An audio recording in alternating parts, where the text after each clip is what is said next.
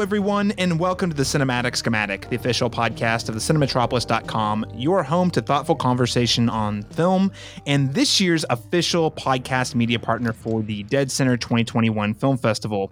Today, we are going to be taking a look at one of Dead Center's exciting documentaries that I would say any self respecting cinephile absolutely must see. It's called Alien on Stage and the film is playing as part of the Dead Center 2021 Virtual Film Festival starting at 8 p.m. Central Standard Time on Thursday, June 10th, and it'll run via the Virtual Film Festival through the duration of the 10 day festival. Before we get to today's very special guest, I'll just give you uh, listeners a, a quick synopsis. One thing I do need to know who's got their spacesuits?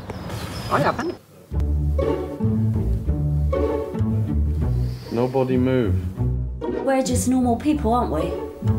Normal people don't do things like No. How the hell has this made it to the West End for one night only? I had absolutely no understanding as to why we're going to the West End or how it even happened.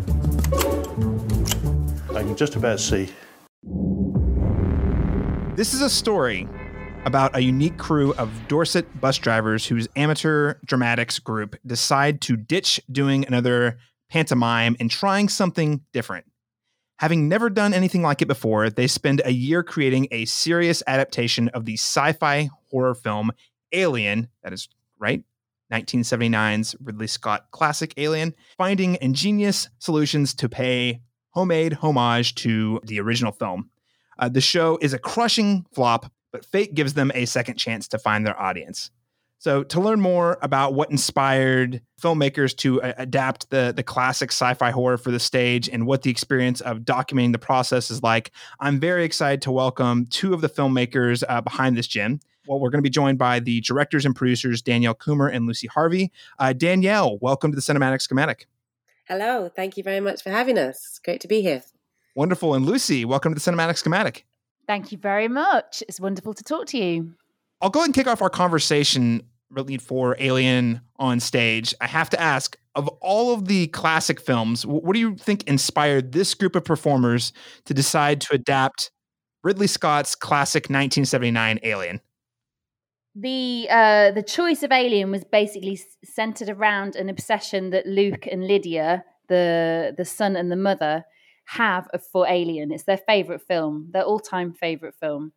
Um, and when Luke was asked to write a script for the next show, which was supposed to be a pantomime, Luke rejected the idea of pantomime because it's not his thing. He likes sci fi. So he gave them a list of 10 films to choose from. Uh, and on that list was Tombstone, Kill Bill, uh, and other such like horror kind of action genre films.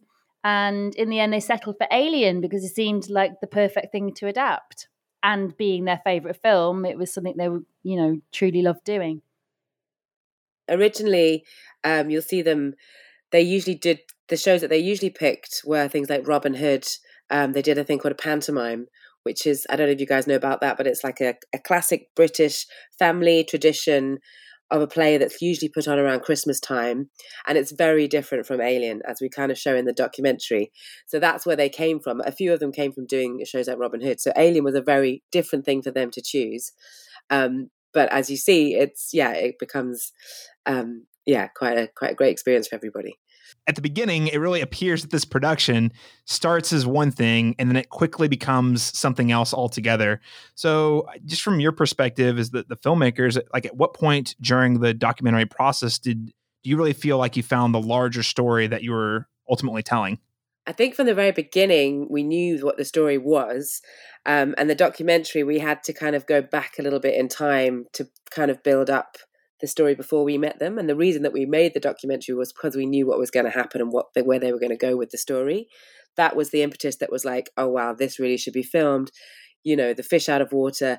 This group of people coming from Dorset to do this really unusual, um, really yeah, very different thing that nobody had really seen before. Bringing it to London, that's what made us feel like, wow, this is going to make a great thing. This is going to make a great documentary. Um, so I think, yeah, it was just when we were making, when we were editing the film, we had to kind of take a few steps back to kind of set the scene of like, okay, how did they get to that point? What happened before? Um, so that's how it, yeah, it kind of came the other way around. And also, um, when we first saw the show, before we even decided to to film the process of them um, developing the show, they when when I first saw them, they had spent a year practicing it as a serious rendition of Alien. So they had no concept of their version was this kind of strange hybrid of pantomime and serious sci-fi horror and um, it wasn't until we clapped eyes on it and told them that they were just incredibly entertaining and funny did they realize that they'd made this kind of new genre, which is what we now call sci fi pantomime, which seems perfect for aliens somehow and uh, translates really well to the stage and to the big theater, which is what you see later in the film. Yeah, I mean, I think you guys are absolutely onto something. Sci-fi pantomime sounds like a genre that I absolutely want to see much more of. Um, I, I want to see these plays make their way over to the U.S. so I can see I can see check them out because uh, this looks like something that you know, especially like thinking about people who are diehard fans of film or, or cinephiles or folks who are really big sci-fi genre fans. Um, this is something that I, I feel like there's a huge audience for. Kudos to you guys for having the eye to sort of identify that through the storytelling. But I mean, outside of just like sort of this innovation of genre, I think one thing that really stuck out to me and one of my takeaways was how well the film captures the value of everyday people finding their own creative avenues outside of the the day-to-day grind. Like it didn't seem like any of these folks this wasn't their day job you know they were working other jobs and doing this as sort of a um, a, a, way to be more expressive. I mean so I, I guess would love to hear from you guys. I mean why do you think it's so important for people like the cast that we see in alien on stage to find their creative outlets it's part of the human spirit. We're not designed to live in a nine to five job where we're told exactly what to do every day. There's no novelty in that, and there's no sense of creativity. You can't put yourself into something spontaneously and see where it takes you. You you you kind of your days are set out for you, and and being a bus driver is very much a routine based job with not much margin for creativity. So seeing them put their everything into creating this show and attempting to do things they'd never done before, like developing props and special effects and building sets and designing costumes and sorting out the sound effects and being a director for the first time ever. And everything they attempted to do was just so refreshing for them.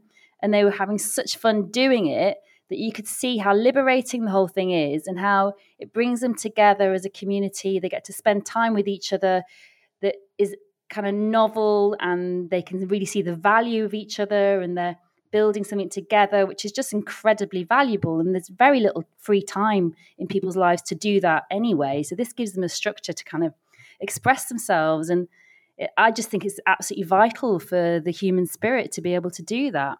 Danielle, anything you'd add on to that?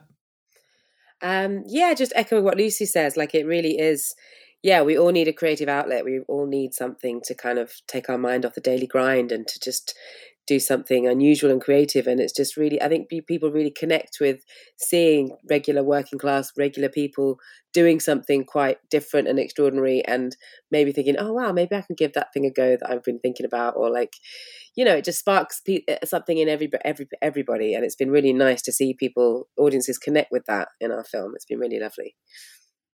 Right. And sometimes uh, when you're trying stuff out, you invent a new genre of stage play that, uh, again, I seriously, I, I, think there's a lot of merit in this idea. I, I, think it would be a hit here in the States. As the film's uh, directors and producers, what would you say was your, per- your personal favorite part of being part of this really uh, uplifting story?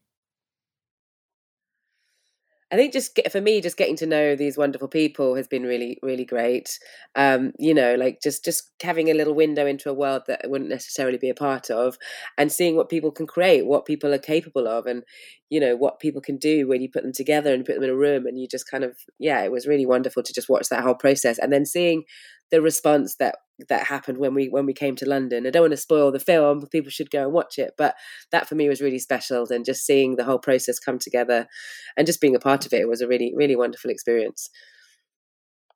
Mm, yeah, for me, I've never experienced such certainty in my life that when I saw this, everybody needs to see it, and I just completely fell in love with it every aspect of it was it felt to me like a really complex thing that just hit a really simplistic note it was like such pure joy was being created by this random collection of abilities and talents and combinations of things And the result is just a magical, joyful, liberating experience. So from the moment I clapped eyes on it, it just set me on this path to make sure everybody gets to see this and have the same experience. And it just keeps growing and growing. It's like a global thing now that we're spreading joy with this film. And the mission was to spread joy, and it's just become huge now. And I mean, of, of course, I mean, just sort of in that same vein of what we've been talking about here so far today. I mean, Alien on Stage really is documenting the story of people who have a clear passion and affection for Ridley Scott's Alien, um, a beloved film